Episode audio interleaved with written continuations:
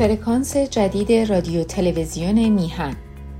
satellite Express AM6 transponder A04 frequency 12594 مگاهرتز. polarization vertical. symbol rate 27500 FEC دو سوم.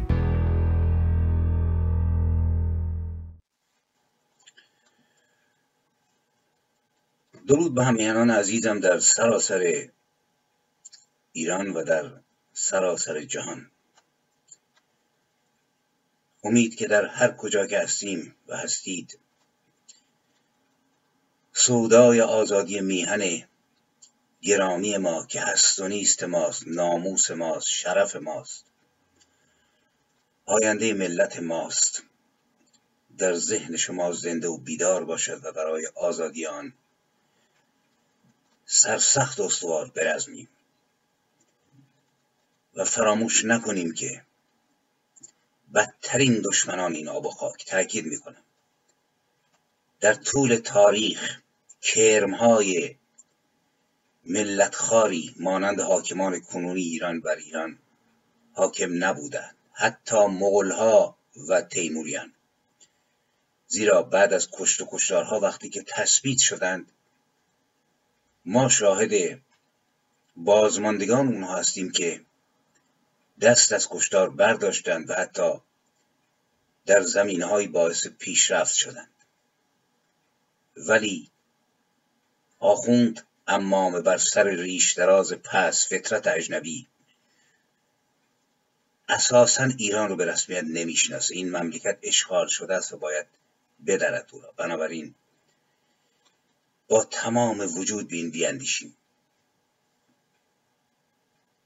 سال نو میلادی رو بار دیگر خجسته میگم و امید که سال 2024 سالی باشد که ما بتوانیم از قرن ششم هفتم هجری به تاریخ واقعی یعنی تاریخ خودمون که با کوروش شروع شد الان 2582 هست و نیز تاریخ میلادی که الان 2024 هست راه ببریم. ولی تأکید می‌کنم ما تا خمینی تا خامنه ای تا این آخونده هستند در قرن ششم و هفتم میلادی به سر می‌بریم. در برنامه 149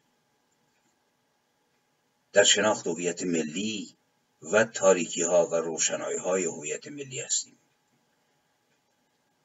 امید که بتوانیم باز هم بیشتر بدانیم و نیز با نگاهی نقادانه به هویت ملی نگاه بکنیم. نقدهای خود رو بنویسید. به من کمک می‌کنید. و درود به یاران سخت کوش میهن تیوی به خصوص جناب سعید بهبانی که همیشه در گذر از مشکلاتی که این رسانه ارجمند طبعا پیش رو داره پرنفس به پیش میتازد و تاکید می‌کنم. میهن تیوی چهار راهی است که در آن اندیشه های مختلف و مخالف و منتقد هم که حول یک محور یعنی سربلندی ایران در برابر هم قرار دارند در کنار هم قرار دارند این مهم رو بر عهده داره و گرامی است. قدرش رو بدانیم. سال نو رو به جناب سعید بهبانی و یاران ارجمندش خوش میگم و امیدوارم که بپایند و برزمند. دوستان عزیز در ماه دی هستیم. در این ماه من در برنامه قبل اشاراتی داشتم که حوادث بسیار رخ داده. ما با جشن روز که اول دی ما بود من اشاره کردم به جشن دیگان.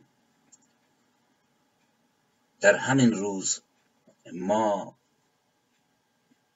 در همین ماه اولین شناسنامه ایرانی صادر شد به نام فاطمه ایرانی. قبل از اون ما شناسنامه نداشتیم قبل از رضا پنجم دی ماه سفر زرتوش به ابدیت بود.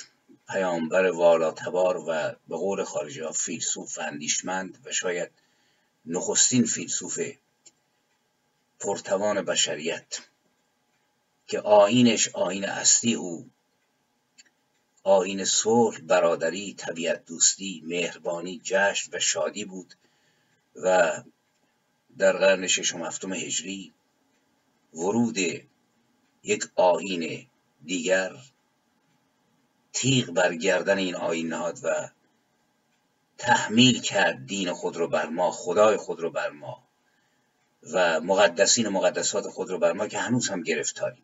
زرتوش رو گرامی بداریم.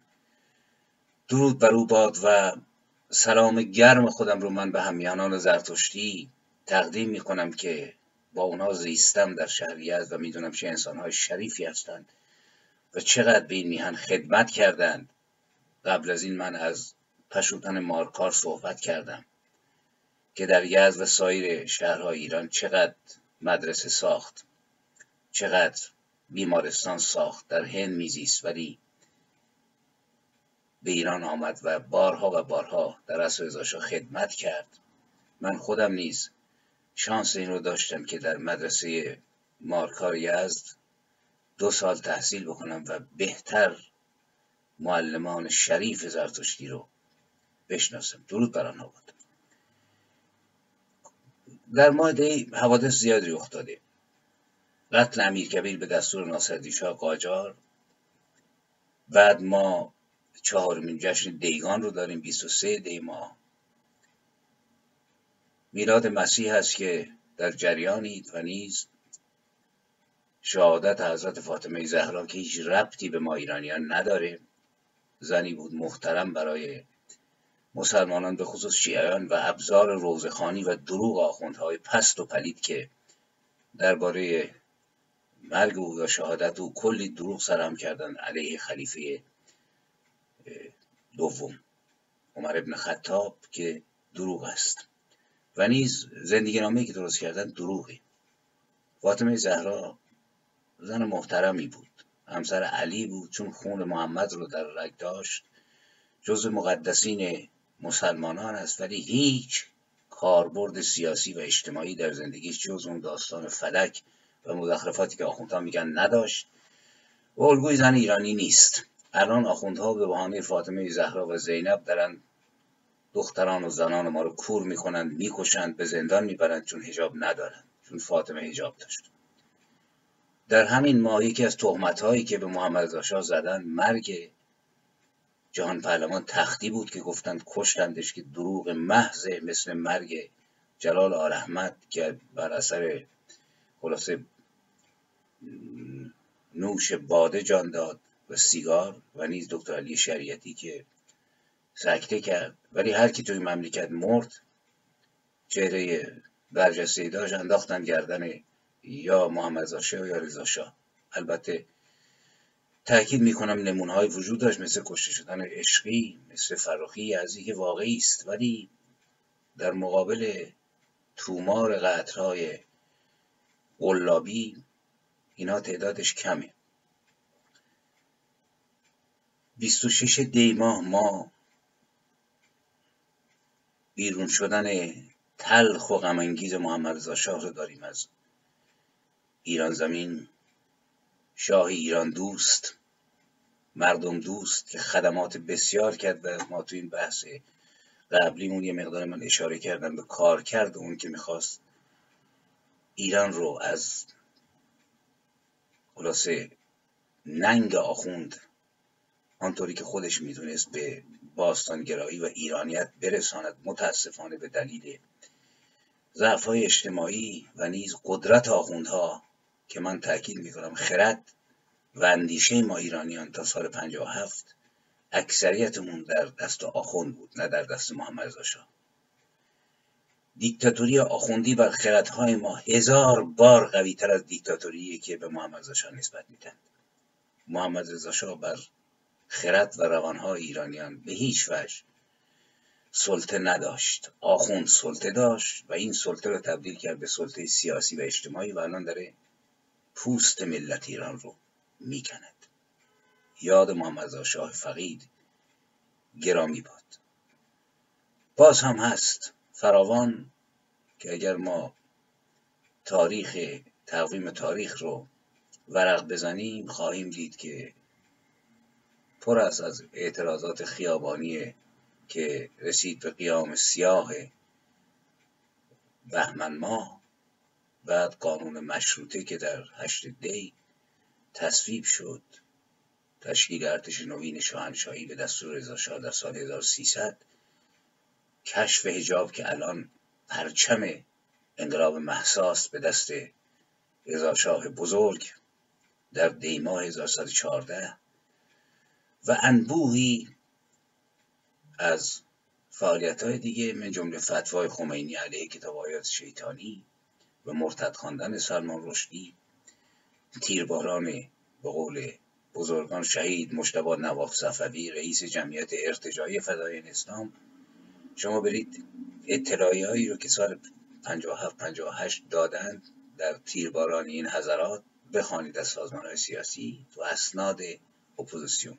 به اینها میگن مبارزان ضد امپریالیست یعنی حد شعور اینه از بزرگترین سازمان های سیاسی. من قبلا در این باره صحبت کردم. و خلاصه بسیار حوادث دیگر که می‌تونیم برویم و بخوانیم ببینیم که در این ماه چه رخ داده. ولی من در برنامه قبل صحبت کردم در مورد تلاش های رضاشاه و محمد شاه. و اینکه اینها کوشش کردند. رضا شاه خیلی قاطعتر محمد شاه به دلیل وجود حزب توده و وحشت از کمونیسم بسیار شمال و شرق ایران متاسفانه میاندیشید که آخوند و اسلام می‌تواند صدی باشد. در حالی که محمد رضا مطمئنا خطر آخوند رو حس می‌کرد. ولی من باز تاکید می‌کنم دوستان عزیز وقتی در مورد محمد رضا شاه یا رضا شاه یا هر شاهی صحبت می‌کنیم باید ببینیم که در چه محدوده ای قرار داره. در محدوده من و شما قرار نداره او در محصور در ملتی است که خوب می‌فهمید که زمام خرد و شعور و دنیا و آخرتشون به طور جدی در دست امثال بروجردی هاست امثال میلانی هاست امثال نمی‌دونم خمینی هاست امثال طالقانی هاست و در افتادن با این حضرات موجب تنش های سخت اجتماعی میشه. مطمئنا اگر که محمد رضا مثلا در کشوری غیر از ایران با این وضعیت حکومت می‌کرد مطمئن باشید رفتارش با آخونده خیلی رادیکالتر بود. یعنی این رو باید فهمید و نیز خودش مثل همه مردم ایران. ببینید گرایش مذهبی داشت. شاهی بود پیشرفته مترقی چند تا زبان می‌دونست خلبان بود. ملوان بود. همه چیز می‌دانست. ولی این بار سنگین حتی روی شانهای شاه مملکت نیز سنگینی می‌کرد. زیرا باور رو بسیار از پولاد محکم تره باور رو باید باید تجربه تلخ همراه بشود. مثلا خود من این باور اسلامی رو بعد از برباد دادن چهل سال عمر و دیدن یک اقیانوس جنایت خون بود که گفتم لعنت بر شما و دین و آیینتون و هر آنچه دارید.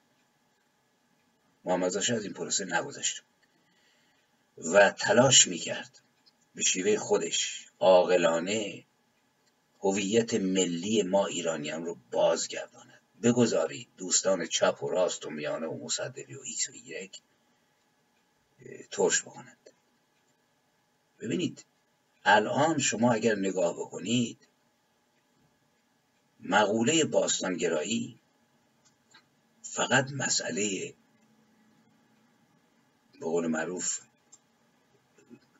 محمد زاشاه نبود یا مسئله فقط من و شما الان بعد از پنجاه سال که تجربه حکومت خمینی رو داریم شما بروید و ببینید که آخوندها. الان چقدر حواسشون جمعه؟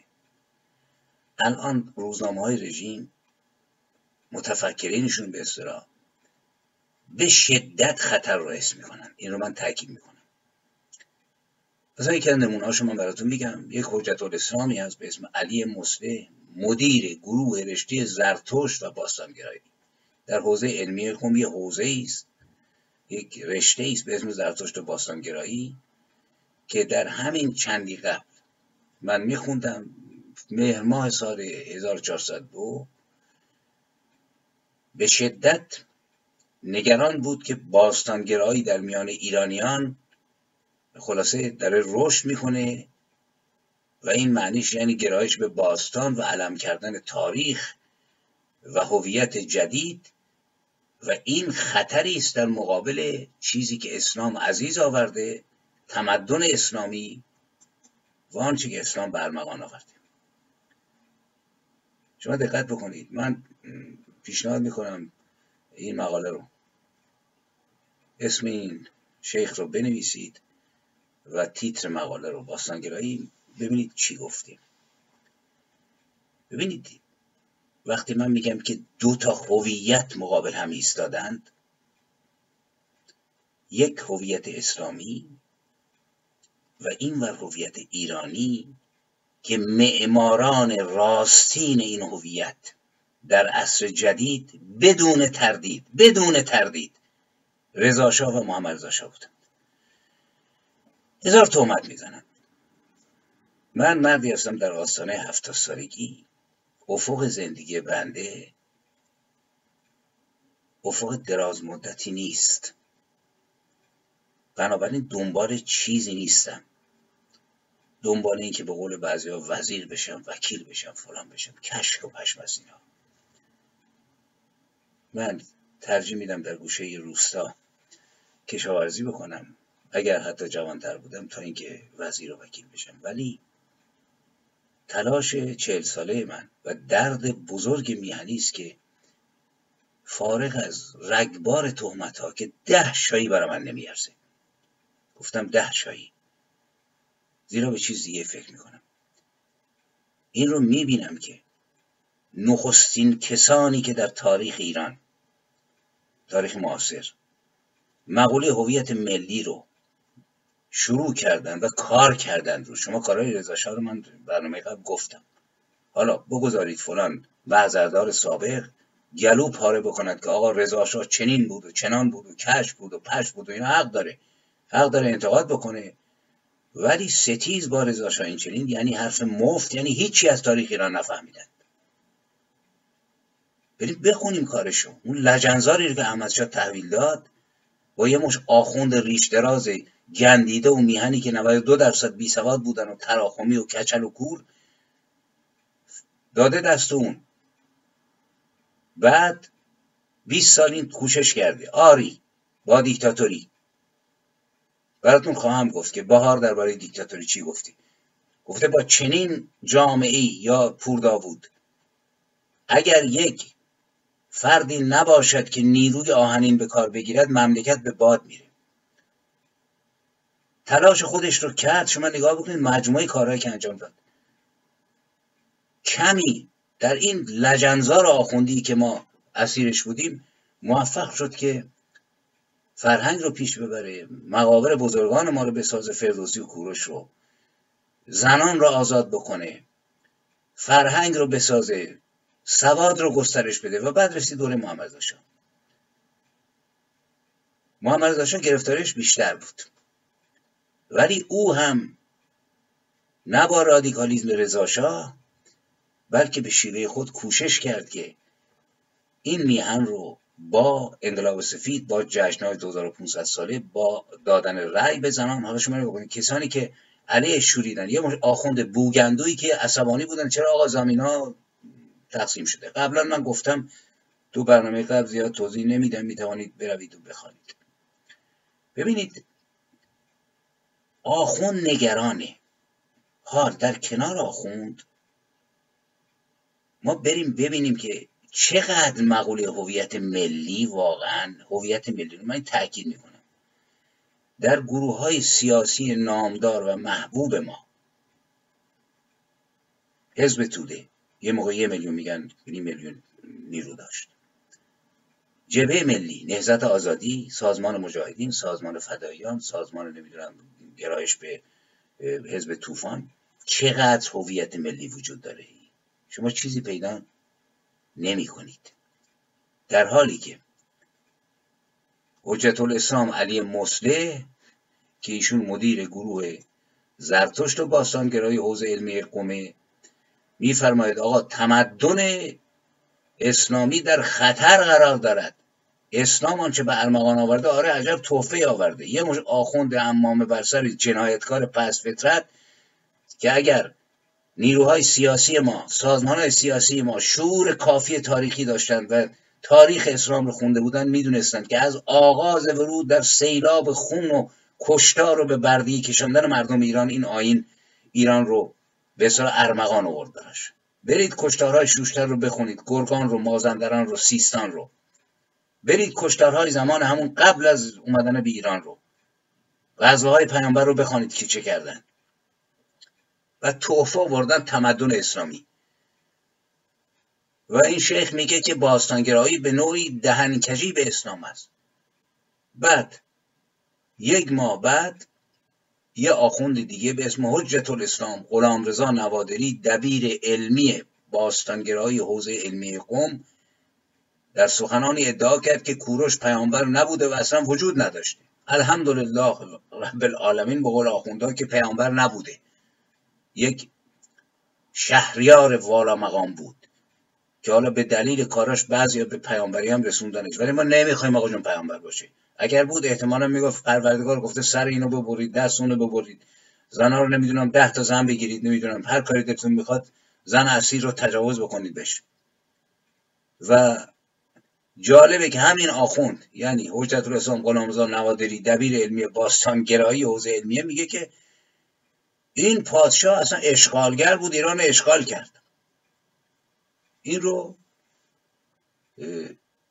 باید ببینیم چرا واقعا دوستان گرامی چپ و راست و میانه چه موجی در ایران بلند شده که آخوندها و حوزه علمیه قوم مهمترین توبخانه لجن پراکنی و ارتجاع آخوندها اینقدر حساس شدند و احساس خطر می‌کنن ولی ما هنوز در کشاکشی که من تاکید می‌کنم در کشاکش هولناکی که برای بود و نبود ایران وجود داره نه دهم نیروهای چپ و راست و میانه ما به جای اینکه خرخره آخوند رو بچسبند یقه محمد رضا رو گرفتن. و پهلوی ستیزی هولناک. من تاکید می‌کنم. ببینید انتقاد به پهلوی حق همه ماست. دوران پهلوی رو میشه از سیر تا پیازش رو نقد کرد. مثل آدم باشعور ولی مزخرف بافی چرند بافی که شهبانوی 85 ساله ایران رو یک نفر بیاد بگه آقا اصلا شهبانوی یعنی چه؟ یعنی کسی کار شغل شب داره. این نگاهی آخونده. ولی نه چیز دیگه است باید گفت بندم خوندم. اگرم که علاقه دارم علاقه به قول رو عاشق یا پول گیر بنده نیومده که کارکردهای مثبت رو دیدم. و نیز نقد من اینه مثلا دوره دوم حکومت رضاشاه این پادشاه بزرگ ما می توانست جمع کثیری از روشنفکران دلسوخته رو جذب بکنه به اونا امکان بده که بتونن جبهه نیرومندی در مقابل آخوند راه بیاندازن. این کار انجام نشد. متاسفانه به دلیل برخوردهای نادرست دوباره سر و کله آخوند پیدا شد و شد یه جبهه که میشه بهش پناه برد. این نقده ولی کارهای مثبتش بیش از این است. ولی مزخرف بافی این که نظام پادشاهی رو به عنوان یک حالا روزگاری نوبتش رسید ایشون رو من دعوت خواهم کرد. یا کسانی مثل او رو که بیان حرف بزنن. آقا راهزنی متمرکز تامپین گفته. تامپین اگر چنین چیزی گفته اشتباه کرده. نظام پادشاهی و شهریاری رو من گفتم کسی که تاریخ بفهمه می‌دونه انسان ها وقتی که انسان نیندرتال تموم شده شدن کرومانیون و اندیشه ورز. نخست گروه های ده نفری بودن. بعد شدن صد نفری. بعد شدن کلان. هنوزم تو برزیل هست. بعد شدن قبیله بعد شدن تایفه توایف من پیوستن دولت شهر درست شد. از در دولت شهرها انسانهای باهوش خردمند شدن شهریار و پادشاه و روند تکامل اجتماعی تاریخ راه افتاد. از کوروش تا محمد در چین هم اینطوری بود در مصر اینطوری بود. ولی وقتی آدم شعور تاریخی نداره میاد اون منبر پرت و پلا سرهم می‌کنه. میگه آقا همه دوزن. از کوروش راهزنه.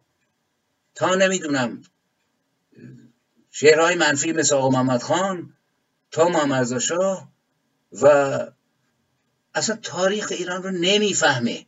روند حرکت تاریخ رو نمی‌فهمه که دموکراسی خیلی جوانه. تو قرن 18 19 بعد از 6 قرن رنسانس پیدا شد. برحال اینا آخوند می‌فهمه و به خصوص به شدت مقابل رضا محمد شاه موضع می‌گیرن. در زاویه هویت ملی. این بسیار جالبه.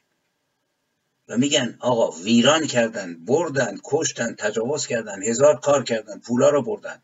و خلاصه هیچ خدمتی نکردند. زیرا دیدگاه آخوند در برابر محمد رضا شاه تماس به صفوی است که ایران رو به لجن کشید نه رضا شاه.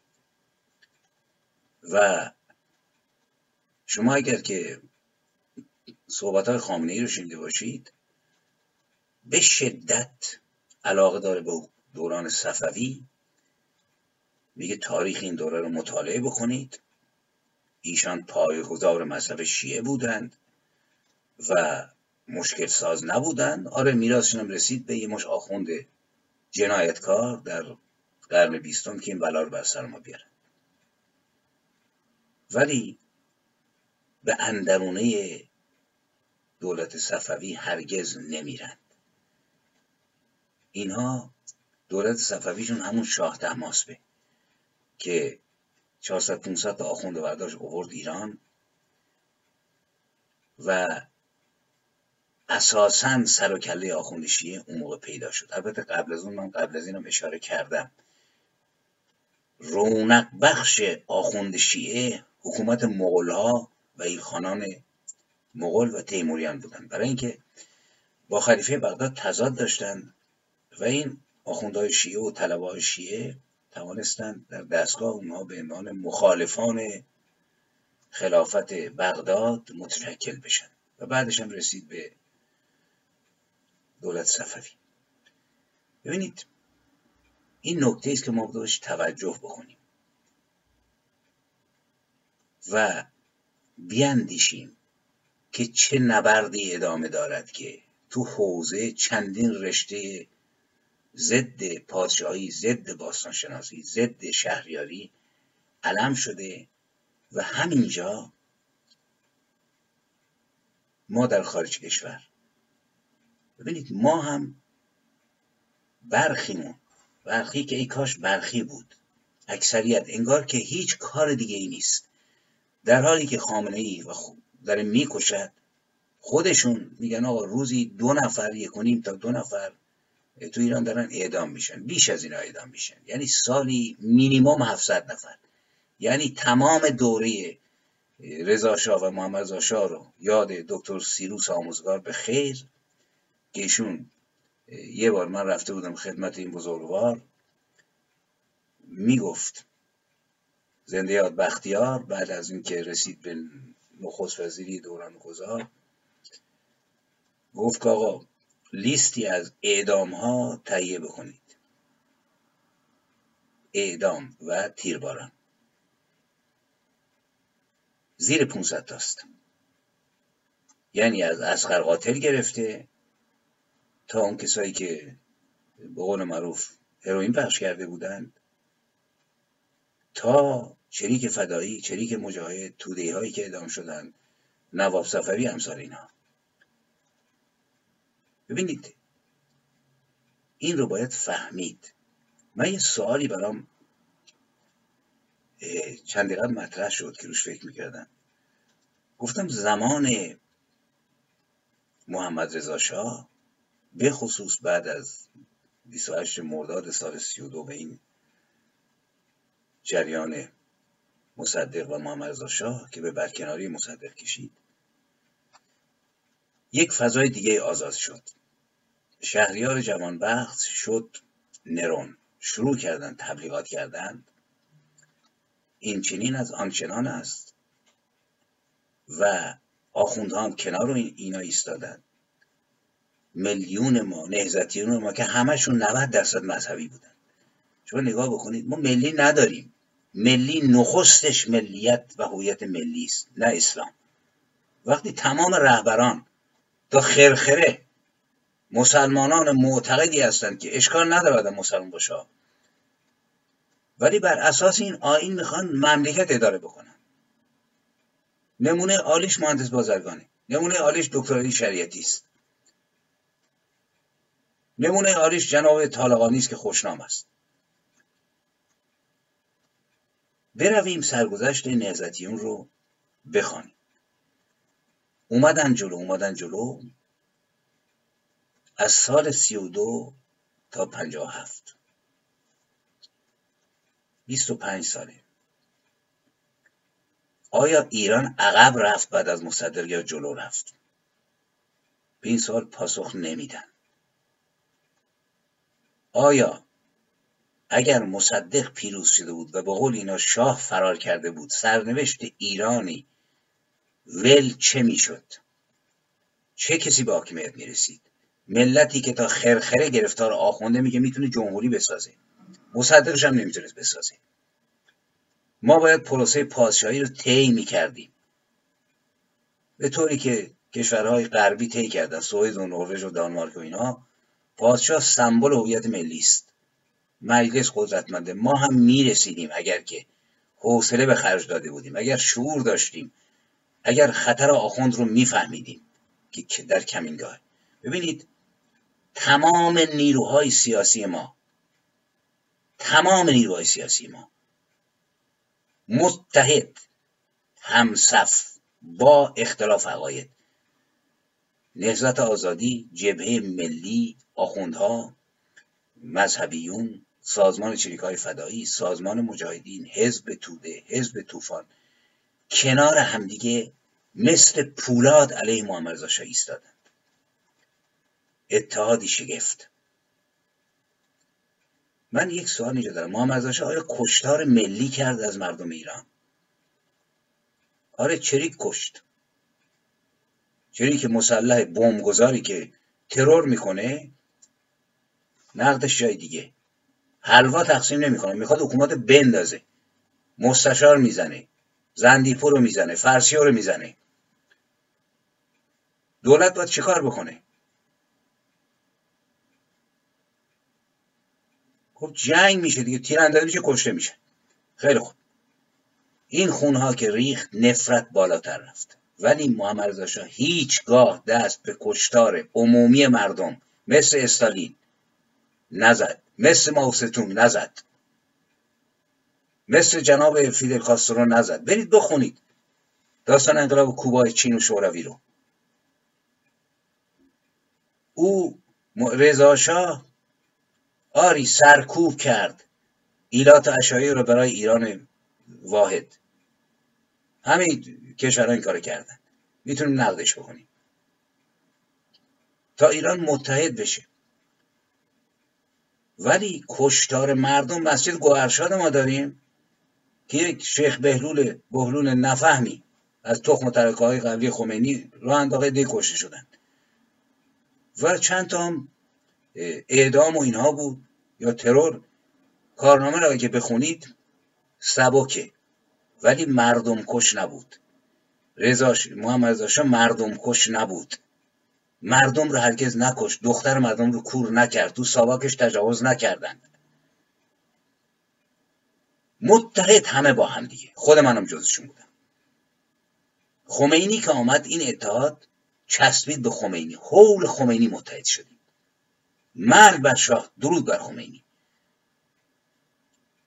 شاهی که هیچگاه مردم رو نکشت اینطوری. فقط تو انقلاب 57 بود که وقتی که می‌خواست حکومتش سقوط بکنه تو هفته شهریور رو مشهد من هر دوش بودم.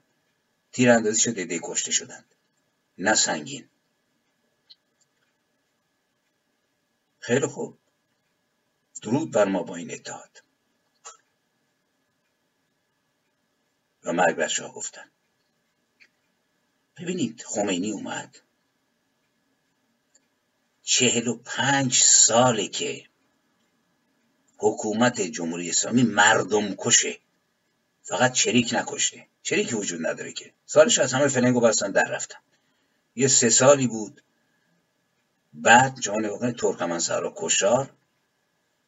کردستان رو کشتار کرد. من خودم اولین شعری رو که با اسم خودم سرودم در دفاع از کردها به نام تانک ها بود که چاپ شد و چند روز بعد اومدن تو خونه ما. خلاصه کوکتل انداختن که منو زنده یا سیدی کاشانی خونمون عوض کردیم. کرد کشت ترکمن کشت مجاهد کشت فدایی کشت تودهی کشت. ببینید بعدش هم افتاد به جون مردم. چند تا کشتار بزرگ ما تو این حکومت داریم. 88 1401 98 400 تا 500 تا. اعدام هر روز. یعنی ما از یک حکومت غیر مردم کش ولی چری کش رسیدیم به یک حکومتی که هر روز داره مردم می‌کشه. تو خارج کشور کجاست این اتحاد علیه خمینی و خامنه ای؟ مثل آدمایی که دچار هزیان هستند. راه افتادیم آقا مرگ بر شاه مرگ بر ستمگر چه شاه باشه چه رهبر شاهی وجود نداره.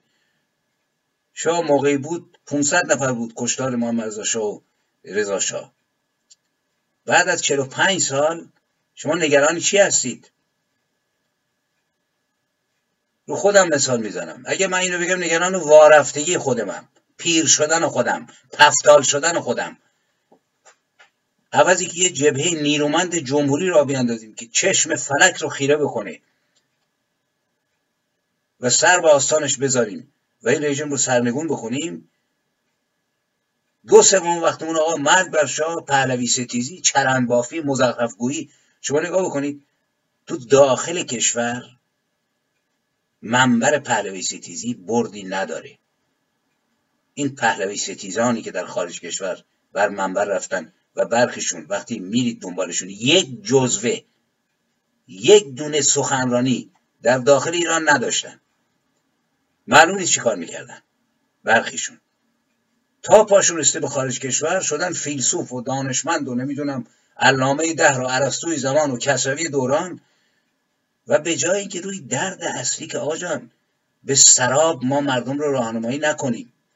وقتی میگیم مرگ بر شاه پهلوی ستیزی شهبان و فلان است افقی نشون بدیم که در این افق بشه ملت ایران رو.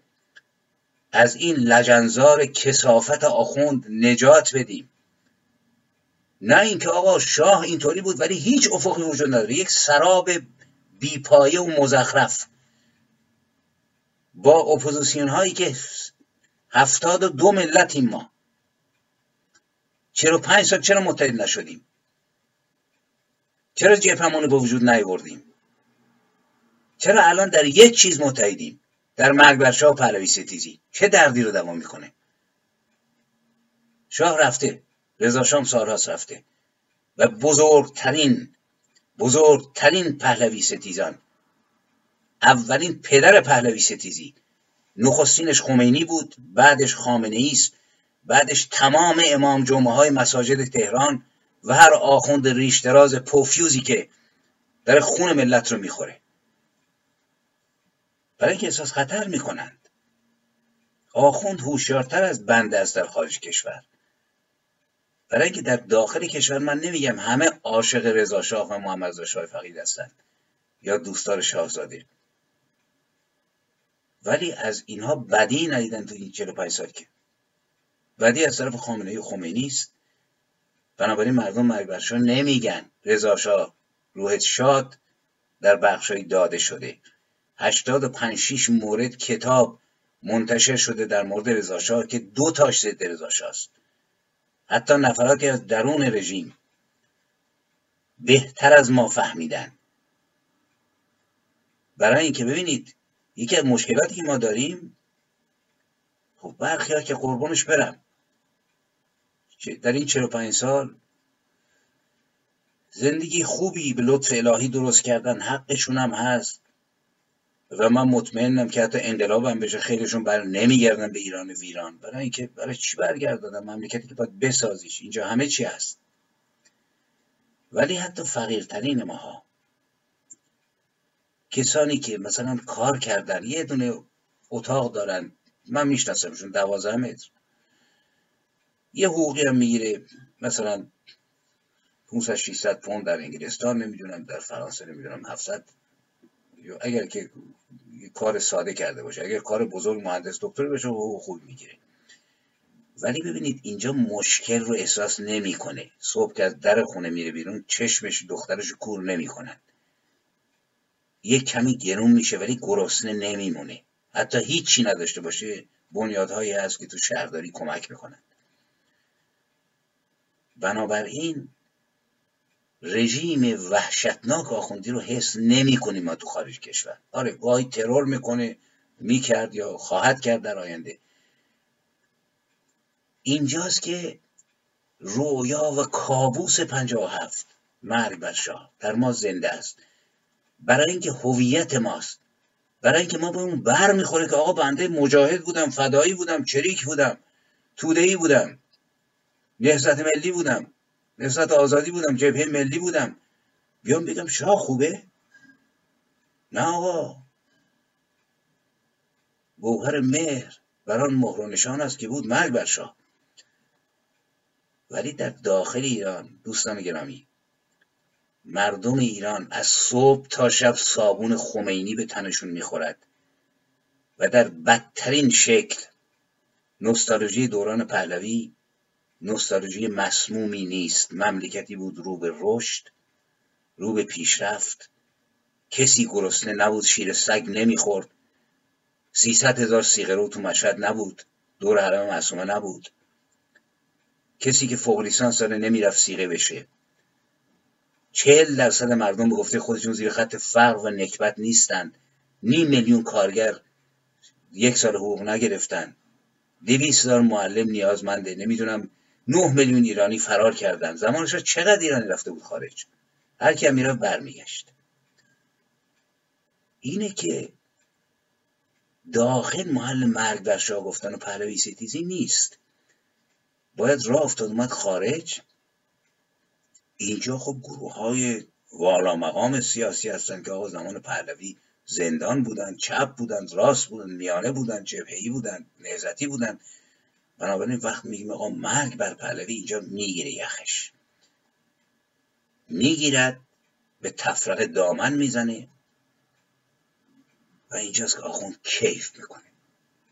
مطمئن باشید دست به دعا برمیداره. پروردگارا عمر این پرویزیدینان را در خارج کشور دراز فرما تا به جای اینکه یک حزب و یک نیروی برانداز علیه ما راه بیاندازند بستیزند با رضا شاه و محمد شاه تا عمرشون به پایان برسد. چنانکه نسل 57 تقریبا به پایان رسید و نیز دچار آلزایمر بشند و تو این بیمارستان و بیمارستان به رحمت ایزدی بپیوند و خداوند ببردشان در بهشت برین یه چند تا اورولین بهشون بده. اصلا و اینا هم که زیاد شرابن تهورا بنوشند. شوخی نمی کنم واقعا. این جدی است. بنابراین کمی بیاندیشیم. بستیزیم ولی درست با نقد. کدام افق کدام افق بعد از 45 سال است؟ من سال پایان سال 2023 رو با اندوهی سنگین واقعا طی کردم. چند روز آخر دچار به قول خارجی dépression. گفتم کجا رسیدیم؟ برای اینکه برای برانداختن یک حکومت ننگین نیروی متشکل و اپوزیسیون قدرتمند می‌خواد. آری رقص خوب است آواز خوب است نمی‌دونم موقعشی کردن آلیس اینا نمودهای فرهنگی است ولی با اینها رژیمی سرنگون نخواهد شد. رژیم موقعی سرنگون میشه. که صدای ما مشترک بشه حول میهن مشترک دشمن مشترک ملت مشترک تاریخ مشترک درد مشترک. دست در دست هم بگذاریم. و به جای مرگ بر شاه و پهلوی ستیزی و دوره به نظر من درخشان تاریخ ایران. با همه خوب بدش دیکتاتوری هاش بگیم مرگ بر جمهوری نکبت بیستیم صدای ملت رو برافرازیم تا توجه بکنن به ما. شما فکر می‌کنید یه نیروی هزار پالا رو اصلا دولت های خارجی ده شایی برش ارزش قائلن؟ میرن زدبند می‌کنن به همون حکومت. این نکاتی است که لازم بود من بیان بکنم در مورد خلاصه مقوله پهلوی ستیزی که ارتباط کامل داره با هویت. و من تاکید می‌کنم برویم و ببینیم واقعا این هویت به قول معروف ملی چیست؟ و چه کسانی باش مخالفن؟ کدام آخوند؟ خلاصه باستانگرایی رو محکوم می‌کنه در کنار ما. بحث در مورد زیاد من کوتاه می‌کنم. فقط می‌خوام در این رابطه اشاره بکنم به این سازمان های سیاسی که وجود داشتن زمان رضا و محمد تا ببینیم که اینها چقدر واقعا هویت ملی داشتند و چقدر این ضدیتشون با محمد رضا خلاصه ناشی از درد میهن درد وطن و مسئولیت بود. شما نگاه کنید.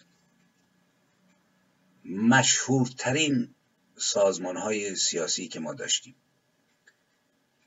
مهمترین احزابی که ما داشتیم. اسامیشون رو من واقعا نمی‌تونم همه رو نام ببرم. فقط اشاره می‌کنم حزب توده حزب پیکار حزب جنگل جمعیت رهای کار و اندیشه حزب ایران نو حزب ایران بیدار حزب همراهان سوسیالیست احزاب ملی ایران مجمع مسلمان مجاهد حزب ایران حزب پانیرانیسم. حزب ملت ایران نهضت خداپرستان سوسیالیست حزب کاشانی و نیروهای مذهبی فدایان اسلام جبهه ملی اتحاد ملی احزاب دولتی حزب دموکرات ایران حزب آریا حزب وطن حزب مردم حزب میلیون حزب ترقی حزب ایران نوید و انبوهی حزب. ببینید این احزاب رو باید در دوره رضاشاه محمد رضا رفت. در درونشون دید که اندرونه این احزاب چیست. خب، وقتی ما مراجعه می‌کنیم به مثلا به نوشته های معمول می‌خونیم آقا در دوره رضاشاه هر نوع فعالیت سیاسی گروه ها و سازمان ها و مردم ممنوع بود. نخستین چیزی که بعد میگن آقا بعد از اینکه رضاشاه رفت و همه خوشحالی کردن احزاب سیاسی سر و کلش پیدا شد و این احزاب سیاسی هم به فرمان ملوکانه بود. یعنی دوره که اینطوری نیست وقتی ما نگاه بکنیم. شما نگاه بکنید. یکی از مهمترین احزابی که ما داشتیم حزب توده بود به عنوان نماینده جریان چپ ایران. من اینجا تاکید می‌کنم. حزب توده از نظر فکری پدر اکثر نیروهای چپ ما چه مذهبی چه غیر مذهبی است از نظر تفکر. یعنی این رو باید فهمید. و این حزب حزبی است که شما وقتی که مراجعه می‌کنید به اندرونش از آغاز. آیا دو چیز ما در اون می‌بینیم؟ یک هویت ملی یعنی هویت ایرانی. و نیز درد و مسئولیت نسبت به ایران. وقتی از آغاز ما ببینیم که برآمدن این احزاب من فعلا قصد نقد ندارم ولی در رابطه با انقلاب اکتبر لنین و بعد استالین در حقیقت سر نخش گفتم نقدش رو بذاریم کنار. میشه یک به قول معروف حزبی یک نیروی سیاسی مثبتی درست بشه که مثلا تو انقلاب اکتبر بعد حزب کمونیست نمی‌دونم آلمان یا فرانسه از اون تبعیت بکنه اشکال نداره. ولی باید دید که جنبه استقلال و هویت ملی چقدر بوده تو این حزب. خب، یا حزب جنگل. میرزا خوشخان جنگلی. شما نگاه کنید حزب توده وقتی ما نگاه بکنیم در رابطه با هویت ملی و نیز اینکه یکی از بزرگترین مخالفان حکومت پهلوی بود از آغاز تا پایان در حقیقت برآمده از انقلاب اکتبر و مارسیسم از بزرگانش محمد تقی ارانی بود که بزرگترین تشکل چپ ایران رو تشکیل دادن افتاد به زندان. بعد از سقوط رضاشاه گروه 52 نفره حزب توده رو در مهر 1120 یعنی درست. شما نگاه کنید شهریور مهر. یه ما بعد از رضاشاه اینا تشکل دادن و از حمایت کامل شوروی برخوردار بودند بسیار هوشیارانه عمل می‌کردند. ایدئولوژیشون مارسیس لنیست بود ولی مسائل مذهبی رو احترام میذاشتن شاعر رو و حتی تونستن اخشار مذهبی رو هم جلب کنن. تا 28 مرداد بسیار قدرتمند بودند. در میان روشنفکران در میان نظامیان افسران ارتش خلاصه پایگاه قوی داشتن بعد در جریان ماجرای 28 مرداد یا به قول بزرگان کودتای 28 مرداد فکر کردن که این حزب مقابله می‌کنه با کودتا. ولی با اینکه با خبر بودند و هشدار می‌دادند کاری نکردند. و بعد از اون دستگیریاشون شروع شد و انشعابات تو این حزب شروع شد ولی این حزب موند. مخفی تشکیلات گسترده خارج کشورشون درست کردن. من پیشنهاد می‌کنم که وقتی که ما میگیم آقا محمد رضا شاه این کارو کرد اون کارو کرد رضا شاه باید رفت اندرونه رو دید باید دید آیا این از دل هویت ملی و مسئولیت برای ایران و ایرانی برآمده بود یا نه چیز دیگه. حزب پیکار رو داریم. توسط خسرو اقبال برادر دکتر منوچهر اقبال تأسیس شد. رادیکال بودند با حزب میهن اعتلاف کردند بعد با حزب توده همکاری و هماهنگی کرد. و پس از مدتی اعضای حزب رفتن تو احزاب دیگه و مترشی شدند. حزب جنگل مقلد میرزا کوچکخان جنگلی بود. یعنی به خاطر میرزا و فعالیتاش در سال 1924 ایجاد شد. اسماعیل خان جنگلی خواهرزاده میرزا این رو تأسیس کرد با چند نفر دیگه. بعد هم یه به جبهه مختلف احزاب آزادی. تک تک این احزاب رو من پیشنهاد می‌کنم دوستان گرامی. توی راحت می‌تونید رو رسانه ها پیدا بکنید. جمعیت رهایی کار اندیشه ایران نو حزب ایران بیدار همراهان سوسیالیست مجمع مسلمانان مجاهد حزب ایران پانیرانیزم به جز یکی دو تا از این احزاب اینها اکثرشون فارغ از هویت ملی بودند یا تا خرخره در اسلام عزیز فرو رفته بودند. پیرو کاشانی بودند پیرو ناخون بودند. یا تا پیشانی دنبال برادر استالین یا برادر ماوستونگ. ببینید این یه فاجعه است. ما باید بشناسیم مملکتمون رو. یعنی از امامزاده امامزاده چریک فدایی مجاهدی گوله خورده. باید بریم ببینیم که آخه چه کردند مثلا جناب کاشانی با حزب خودش با نیروی خودش با حمایت نهضت ملی چه کرد؟ یا جمعیت فدایان اسلام که به عنوان مبارزان ضد امپریالیست سال 55 های اطلاعیه می‌دادن برخی سازمان سیاسی به رهبری نواب صفوی. چقدر هویت ملی داشت؟ خمینی ادامه همونه. مدتی هم این حضرات اصلا شاخه شبه نظامی اونطوری که نوشتن و افراطی جبهه ملی محسوب می‌شد و چون تابع آیت الله کاشانی بودن اینها و موقعی که کاشانی مخالف بود با سیاست های انگلستان در کنار مصدق بودند. عجیر رو ترور کردند و انتخابات تهران رو باطل کردن و موفقیت جبهه ملی حاصل تلاش اینا هم هست. این حضرات که به سلام مبارزان ضد امپریالی سال 57 واقعا برید تو اسناد اپوزیسیون ببینید. از همان ابتدای روی کار آمدن دولت بسیار جبهه ملی به مصدق خواستار تشکیل حکومت اسلامی بودن یعنی حکومت خمینی. ولی مصدق بهشون توجه نکرد جدا شدن. طبعا شاه از اینا متنفر بود.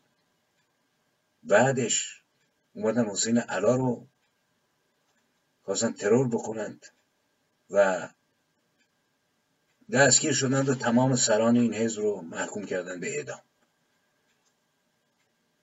حالا شما برید یکی از محبوب ترین سازمان سیاسی ما در رابطه با هویت ملی جبهه ملی است. مهمترین تشکیلات سیاسی ملیگرا. در اواخر دهه 20 شمسی به رهبری دکتر مصدق هم به وجود آمد. دکتر مصدق به همراه 18 تن دیگر در اعتراض به تقلب در انتخابات متحسن شدند. بعد سازمان جبهه ملی تشکیل دادند. این جبهه مورد حمایت بخش عظیمی از نیروهای مذهبی به خصوص آیت الله کاشانی بود. بعدش در دوره دوم خلاصه اینا حمایتشون رو برداشتند و بعد از ماجرای مصدق فعالیت این جبهه ممنوع شد زندانی شدن یک دوره رکود. سال 39 دوباره سران نهزت جبهه ملی دوم رو تشکیل دادند. که این هم در سال 43 منحل شد ولی به عنوان یک روح و روان در درون ایران زنده و فعال بود. و شما اگر نگاه بکنید نقش اونها در انقلاب 22 بهمن نقشی است که ما هرگز نمی‌تونیم خلاصه چیز بکنیم. نبینیم اون رو. کسانی که جبهه بودند و ملی بودند. من برای اینکه یه مقدار قضیه روشن بشه و مقوله هویت رو چون ملی وقتی میگیم آقا ملت هست میهن هست پیونداش با اون قویه یک جزوهی هست که شورای انقلاب و دولت موقت. شما نگاه بکنید. از گردآورندش هم نهضت آزادی ایرانه. بسیار این خوندنی است. وقتی که ما مبارزاتشون رو می‌خونیم و تاسیس نمی‌دونم نهضت آزادی خارج کردن محاکمه همه اینا رو نوشتن بعد فعالیت های مذهبی فرهنگ جوانان با رنگ انقلابی در حسینی ارشاد سخنرانی دکتر علی شریعتی انبوهی تلاش و کار و اسامی این بزرگان این تا می‌رسیم به شورای انقلاب. یعنی خمینی میاد اینجاست که من میگم. ببینید ما ملی نداریم. ملی ما در اصر حاضر نسل محساست. و در گذشته اون دو نفری که می‌گویند دو دیکتاتور بودن محمد رضا شاه و رضا شاه. وجوه مشترک اینها زیاده. به خصوص در مسئله زنان. حال برید شهریار بشید بر کرسی شهریاری بنشینید ببینید مشکلات چی است و چطوری باید برخورد کرد. حضرت امام خمینی مگس نکشته بود. میگن مگس ها از اتاقش بیرون می‌کرد. ولی وقتی به حکومت رسید تا توانست کشت. ببینید من فقط برخی نکات رو می‌خونم که وقتی شورای انقلاب تشکیل میشه با همکاری آقای دکتر یزدی از علما آقایان متحری حاجی سید ابوالفضل موسوی زنجانی دکتر بهشتی هاشمی رفسنجانی مهدوی کنی آقایان طالحانی و منتظری چون در زندان بودن. اون موقع اسامی اینها در لیست گذارده نشد ولی اگر بودن می‌شد. از میلیون مبارز آقایان دکتر صحابی دکتر سامی مهندس کتیرایی و میناچی. از نهزتی ها آقایان صحابی احمد آج صدر آشتی جوادی دکتر یزدی و خودم. این آقای بازار رو میگه. از بازاریان آقای آلی نصر و حاجی کاظم حاجی ترخانی از افسران سرتی ولی اصغر مسعود و سرتی ولی الله قرنی ببینید شورای انقلاب رو تشکیل میدن و بعد وزرای دولت موقت عبارت بودن. شما نگاه بکنید. آقایان طالقانی متحری هاشمی رفسنجانی دکتر بهشتی مهدوی کنی موسوی اردبیلی دکتر باهنر دکتر یزدی دکتر صحابی دکتر احمد صدراه سجادی مهندس کتیرایی تیمسار مسعودی تیمسار قرنی و بعد هم آقای صحابی و دکتر شیبانی. این میلیون ما هستن. من پیشنهاد می‌کنم این جزوه رو حتما شورای انقلاب دولت موقت و سیمای دولت موقت از ولادت تا رحلت رو دوستان بخوانند به عنوان یک سند بسیار ارزشمند و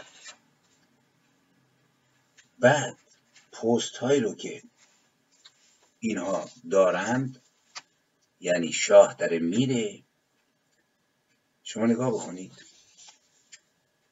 چه کسانی پایه های اصلی و اولیه حکومت خمینی رو تثبیت کردند؟ ببینید آخوندها نبودن فقط. میلیون ما بودند و تمام نیروهای سیاسی چپ و راست رو میانه ما هم تایید کردن. دکتر یدالله صابی وزیر مشاور در طرحهای انقلاب.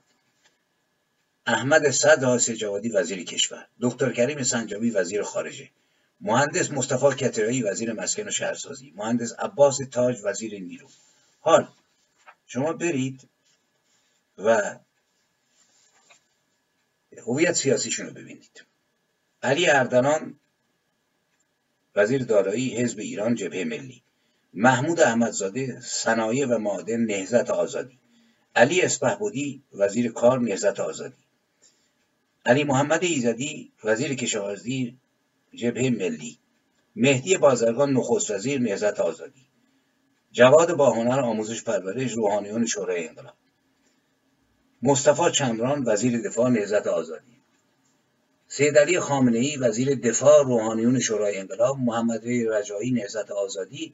ببینید بیشترشون یا نهزت آزادی هستند یا جبهه ملی. یعنی اینجاست که من میگم آقا یه نقد لازمه. نشستیم شاه رو به قول معروف نف کردیم. خیلی خوب. اومدیم میلیون ما نهزتیون ما چپ ما راست ما میانه ما فدایی ما مجاهد ما توده ما. اونم که تو جبهه ملی نبودند یا مثلا تو شورای انقلاب نبودن تایید کردن. پایه رو محکم کردیم وحشیترین و خونخوارترین حکومت رو. اگر فقط اینها واقعا ملی بودند و میفهمیدن اصلا ملی یعنی چی هویت ملی داشتند. از همون سال سی و دو به بعد حواسشون جمع می‌شد که فقط زخم خونریز مصدق رو باز نکنند بلکه این جلاد در کمین بود که الان از کشتار مردم رسیده به ویرانی کامل ایران. من رو این تاکید می‌کنم. آخوند امامه برسر نبودن که آقا شورای انقلاب نمی‌دونم و چند تا آخوند بود توشون. کسانی بودن که ادعا داشتن ملی هن. ده شا اینا ملی نبودن اصلا هویت ملی رو نمیشناختند. و اومدن سر کار. تک تک این اعضا رو بررسی کرد هویت ملیشونو. و اینجاست که این میدان مزخرف مرگ بر شاه مرگ بر ستمگر اول باید این رو دید باید دید دو سوی میدان چه کسانی. شاه آورد خمینی رو همه تقصیر رو به گردن شاه. آخرش هم میگن آقا خمینی دوز انقلاب بود. ما نبودیم. نه آقا افتضاح کردیم. خمینی دوز انقلاب نبود. شورای انقلابش رو میلیون ما تشکیل دادن لحظتیون ما تشکیل دادن. حامیانش همه نیروهای چپ و راست و کمونیست و نمی‌دونم تودهی و مجاهد و فدایی ما بودند. و ما بعد از 45 سال که داریم پیر میشیم و آلزایمر می‌گیریم و تو غربت داریم میمیریم هنوز نتونستیم یه جبهه درستی درست کنیم و کنار هم متحد بیستیم که اون موقع بتونیم بدونیم که مرگ بر شاه علکی بگیم بگیم آقا این جمهوری ماست. یه بازیچه. برای اینکه بگیم هستیم آقا مرگ بر شاه مرگ پهلوی. اینطوری نیست. مطمئن باشید تو داخل کشور اینطوری نیست. یا اینه که بهانه است یا اینه میترسیم. یعنی شاید کسانی هستن که میگن آقا پهلوی خطر اصلی است اگر رژیم سقوط بکنه حتما رضا پهلوی شاهزاده رضا پهلوی میاد بنابراین بکوبیم. بسیار غم انگیزه بسیار غم انگیزه دوستان. من تاکید می‌کنم بیاندیشیم. ببینید چرا پنج سال اینجا دیگه رژیم نیست که فرخزاد رو بکشه. حضرت اسرائیل بر در میکوبد. حضرت آلزایمر بر در میکوبد. پیری و خستگی بر در میکوبد. و اقلا موقعی که حالا چه معتقد باشیم که جهان ادامه داره و ما میمانیم یا نه بگیم آقا میشیم خاک و سنگ. کارنامه ما چیست؟ اینکه به مرگ بر شاه بگیم و این مملکت بمونه. عمر ما تموم شد داره جوان 20 ساله‌ای که حق داره 60 سال دیگه زندگی کنه. عشق بورزد غذا بخوره بزنه برقصه تنفس کنه جهان رو حس کنه. سهمون رو ما چه کردیم؟ بیاندیشیم. سخن زیاده. من زیاد از تلقی گفتم. یکی از کتاب هایی که کتاب مجموع شعرهای که در سال 65 منتشر شده. اسم سی سرود سرخ. شعری از سی و هفت سال قبل براتون می‌خونم. ای میهن سرخ خفته در زنجیر.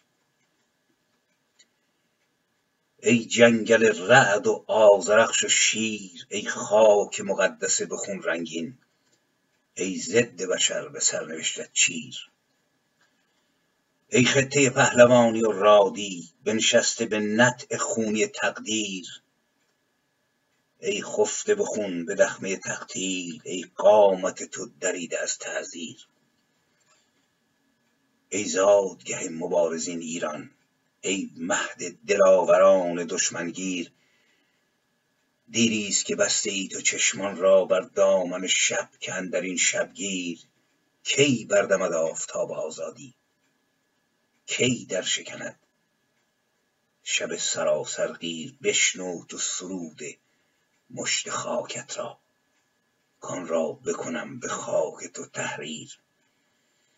ای میهن پرشکوه من ایران شیری تو اگر چه شیر در زنجیر.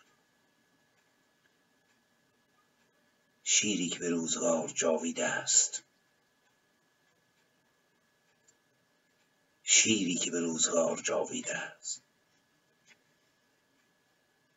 هرچند ز جور شیخ در زنجیر.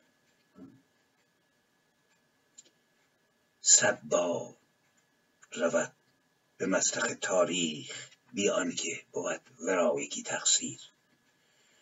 شیری تو اگر چه روزگار دون زنجیر تو را بسی کند تعمیر آخر بدریز هم ستم را بند. برخیزی و برشوی چنان شمشیر وانگاه به بام سرکش البرز. پیروزی و فتح خود کنی تقریر. انگام که پرچم ستمکاران افتاده ز خشم سرکشت بر زیر. ای میهن من نمانده دیری تا در دیده پیر روزگار پیر. تفسیر شوی تو در سرود فتح تعبیر شوی به معبر تغییر.